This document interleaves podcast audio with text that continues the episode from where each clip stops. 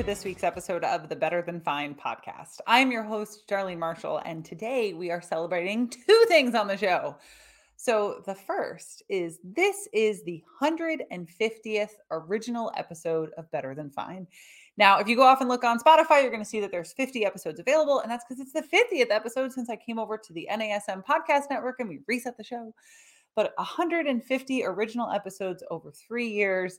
Uh, shout out to the original listeners who's been on this ride since February 2020.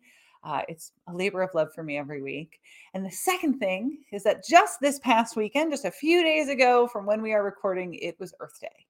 And I want to celebrate those two things by spinning a thread, by sharing a yarn with you about something near and dear to my heart going to play outside. But first, before we get to that, I got a little something I want to share with you. The National Academy of Sports Medicine, NASM, the producer of the show, well, they have a wellness coaching certification that was built by experts in sleep, stress, coaching, neuroscience, movement, and positive psychology, a world class program in how do you actually help someone to make sustainable change in their lives instead of just telling them what to do, which we actually know from motivation research does not work. So that certification is currently 50% off over at NASM's website. And listeners to this show can get an additional $600 off with the code Marshall CWC. It's my last name, M A R S H A L L C W C. You'd go over to nasm.org, click wellness at the top, use the promo code MASRH. Eh, let's try that one again M A R S H A L L C W C for an additional $600 off the current discounted price. You know it's going to be a good episode when I can't even spell my own last name. So let's get to it. The great outdoors. I grew up on a dirt road in a town with more cows than people, and my two brothers and I pretty much spent many, many, many, many, many days running around outside getting dirty.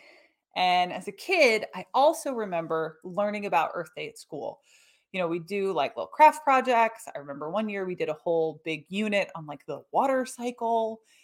And I think the intention was to give me an education and an appreciation for our planet as a whole. But if I really think about it, my appreciation for those things doesn't only come from learning science, which obviously I love science, you, you know if you listen to the show, it came from a direct contact with nature. Now, as adults, a lot of times when we experience Earth Day, we talk about Earth Day, it's become this advocacy holiday, right? It's important that we think about and consider our impact on our planet, right? No conservation, no change in our trajectory, no us. But I also know as a positive psychology practitioner that the way that we get people to make change isn't by lecturing them, it's by experiences that change our perspective. One of the major pillars in positive psychology is this idea that just like fitness, you have to do it for it to work. Right? You don't get stronger by thinking about picking up heavy stuff. You pick up heavy stuff. You don't build well-being by thinking about well-being. You do practices that build well-being. So, the way I learned to love being outside wasn't Earth Day class at school. It was being outside. So, just like my childhood, this episode is structured. I'm going to give you scientific information about being outdoors and well being. And I want to share with you some evidence based practices that you can go off and take this outside. So, one of those suggestions to the jump before even digging the science, put in your earbuds, go for a walk while you're listening to it. Uh, you'll hear all the reasons why that's a good idea. And then hopefully you can take some of the suggestions later in the episode into your life. Cool? Cool. Let's start with that good old science because you know I love good old science. Let's talk about some research. Time spent outside has been shown at the baseline to improve your mood.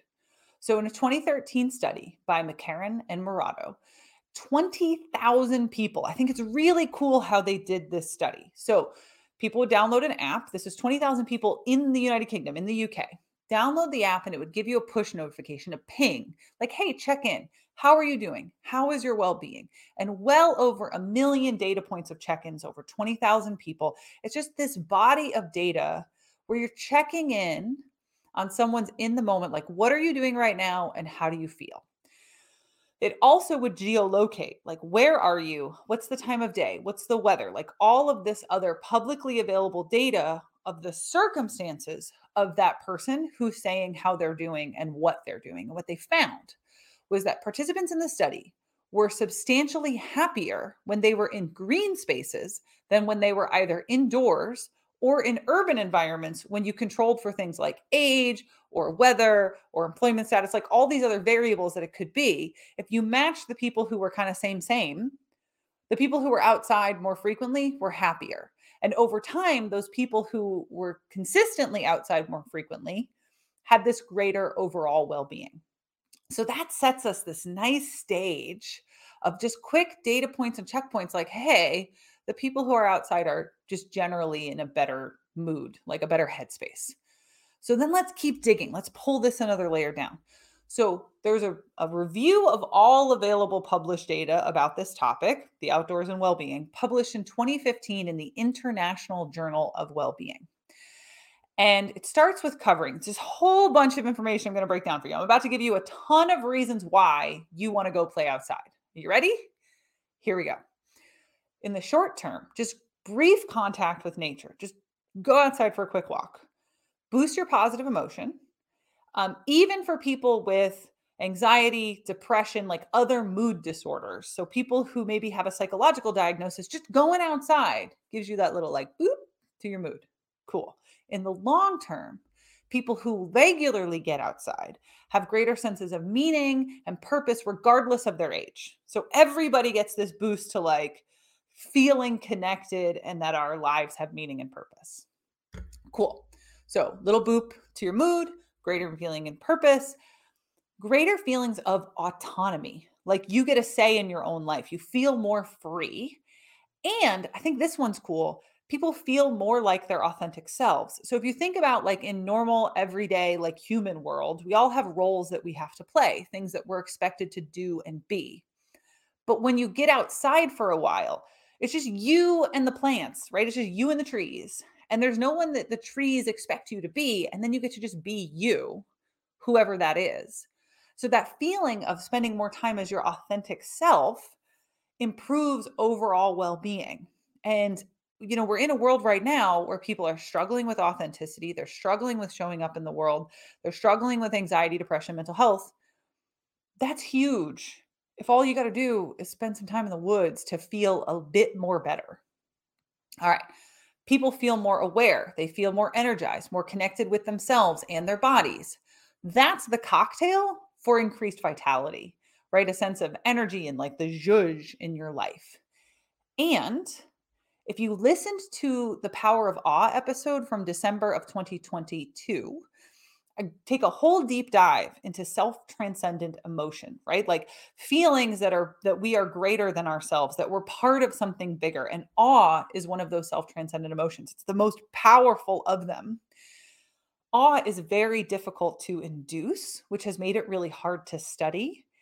One of the only non-chemical ways to induce awe is getting into nature, especially like big nature, like Grand Canyon, the redwood trees, um, you know, Yellowstone, Yosemite, where you can feel your size compared to the epicness of the landscape. All right. So we've got uh, boost to your mood, more meaning, regardless of your age, a greater sense of autonomy, a greater sense of self, building vitality, awe, self transcendence. I got two more from this one review to unpack on you stress reduction and improved cognitive function. So if you think about where stress lives in the body, it's really its control center is the central nervous system and going outside helps to re-regulate your central nervous system. And then number 2 because you're better regulated, you're in a better mood, you feel more like yourself, you're more productive because it's easier to focus, you can get stuff done, and then you're more satisfied because you got more stuff done. So all that sounds pretty dang good to me. Hopefully, it sounds good to you. That's your scientific review. You're listening to the Better Than Fine podcast. I'm your host, Darlene Marshall, and this is my little love song episode in honor of Earth Day and the 150th episode of Better Than Fine. to go outside, my love letter to the outdoors. So, I want to give you three ways that you might consider getting yourself out there. Because if you're somebody who doesn't already get outside, I can remember as a kid, even though I played outside a lot as a teenager, I thought like going for walks was dumb. I've talked about this on the show before. And now I know all these reasons why, like, oh, it's actually really, really good for my overall well being and my experience of being a person, like a human. So if you need some ideas to get you moving, here we go. The first comes from Japan. So in 1982, the Japanese Ministry of Agriculture, Forestry, and Fisheries introduced the term Shinrin Yoku, forest bathing. The population was moving into urban centers, they were spending less time in nature, and the Ministry of Agriculture, Forestry, and Fisheries wanted to encourage people to reconnect. So, Shinrin Yoku is a mindfulness practice of immersing oneself into a forest environment. And since that time, they've got research showing us well, what happens? What happens when you mindfully go into the forest? Here we go improved overall cardiovascular, metabolic, and immune system function. So, like, is better for your heart, it's good for your hormones, it's good for your immune system. Lowered inflammation, improved mood, and an alleviation of the short term anxiety and depressive symptoms. All of that comes from a 2019 study. Now, this is another cool one. I clearly I like the methodology of all of this, right? The mechanism. How do we test this? How do we know? So, one study tested salivary cortisol. So, that's a mouth swab that's looking for stress hormones. So, you got a group of people, they swab everybody, half of the group goes into Shinrin Yoku, half of them go into forest bathing, and half of them just like do whatever they were going to do anyway. Then, when the people come out of the forest at a certain time, you mouth swab everybody again. And the people who'd been in the forest lower cortisol. Their acute stress response, central nervous system again, right? Like your central nervous system regulates stress. That acute stress response improved compared to all the normies, the people who were just like going about their life. I think that's really cool. um, so, forest bathing helps with your acute stress response. And a study published in 2020 showed that adults with hypertension, so they've got high blood pressure, heart disease, they spend time forest bathing, lowers their blood pressure, improves resting heart rate, improves heart rate variability, which is a sign of stress, and their perceived quality of life. So their own subjective perception of how you doing gets better because they spent time in the forest. So, how do you practice forest bathing? Well, it's a mindfulness practice. So, the first thing you need is mindfulness, right? Am I present in the moment I'm in? Am I communing with what's around me? And obviously, like a green environment, right? The forest, the woods. And there are studies that show that this kind of mindfulness practice in other natural environments works. It doesn't have to be a forest. Like, I love the desert. My favorite national park is Joshua Tree. So, get out there Observe nature. No phone, no distraction. Connect with your surroundings. And I've got an example of this from today. So, almost every morning, I go for a walk as long as the weather is cooperating. My preferred walk is in the woods. So, since last weekend, because I was traveling last week, all the greenery has popped up, and along the ground are these little spider webs. These ground spiders kind of built a neighborhood in the greenery. And because we had fog last night, the dew had settled into them and they just looked so beautiful and cool. And the birds are singing and the sun's in the fog. And I just felt so fully present and satisfied just looking at spider webs like I was a little kid and having that appreciation. I get to see that. I think that's really cool. Clearly, I'm a nerd for the outdoors. Okay, so Shinrin Yoku forest bathing. Forgive my Japanese mispronunciation. I did my best. Next on our internationally inspired outdoor tour, try saying that four times fast, plogging. The word plogging is a combination of the Swedish words for jogging and to pick up. So, what are you picking up? You're picking up trash. So ploggers with a P gather in groups with garbage bags. They set out a route and they run along the route, cleaning up the garbage together. There are a lot of layered benefits to wellness and well being here. So I'm going to break some of them down for you real fast. You have all the benefits of being outdoors, I've already said in this episode. You have all the benefits of exercise that we talk about on this show all the ding ding time. You have all the benefits of being in a group of like minded people doing the same activity as you, which causes you to feel a sense of connection and wholeness. It can combat loneliness. And according to motivation research, when you tie your activities to a sense of meaning, purpose, or service, you're more likely to do them consistently.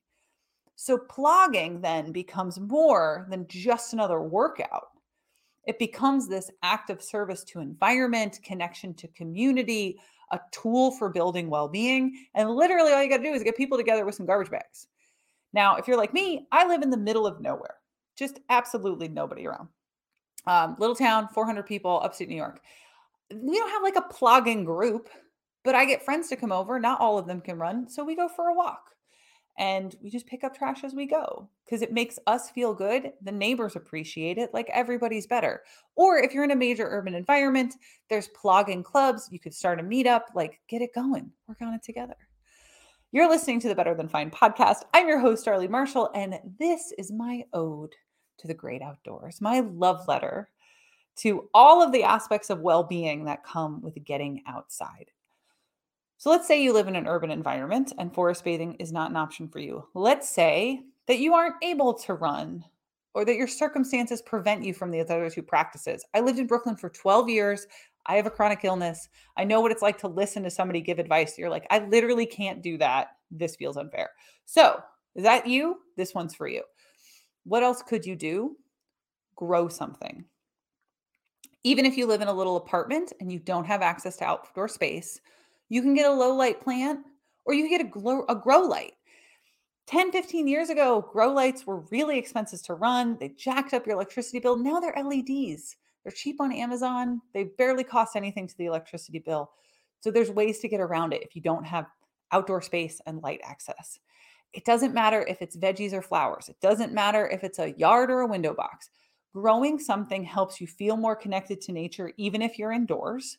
It gives us a sense of achievement, of connection, of appreciation, all measured. And behavior studies have shown that even casual community gardeners, they see their little patch of dirt as a stress relieving refuge. And this one's cool. Those casual plant nurturers, those little gardeners, they do more health promoting behaviors outside of the garden. So let me say that another way. When you give a patch of dirt to a person to grow plants in, they take better care of themselves because they're taking care of those plants, which I think is wild. People are so weird and cool and fascinating. So if you're someone who's struggling to take better care of yourself, go grow something and it will create a positive feedback loop. Growing something has been shown to reduce anxiety and depression, to boost mental health. And yes, growing in the great indoors has also been shown to have these effects, along with improving life satisfaction, creativity, productivity, and even mitigate the symptoms of PTSD. So you don't need to live in a big natural forest or next to some, you know, huge garden. You don't have to move to a farm. You can bring it to you. I said a moment ago, I lived in Brooklyn for 12 years.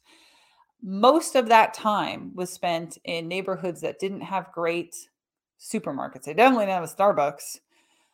All of those neighborhoods all had community gardens. And chances are, if you're living in an urban environment in North America, which is just where most of our listeners are, no shade to anyone outside of North America, you might not have your own outdoor access, but you can still get access to the outdoors.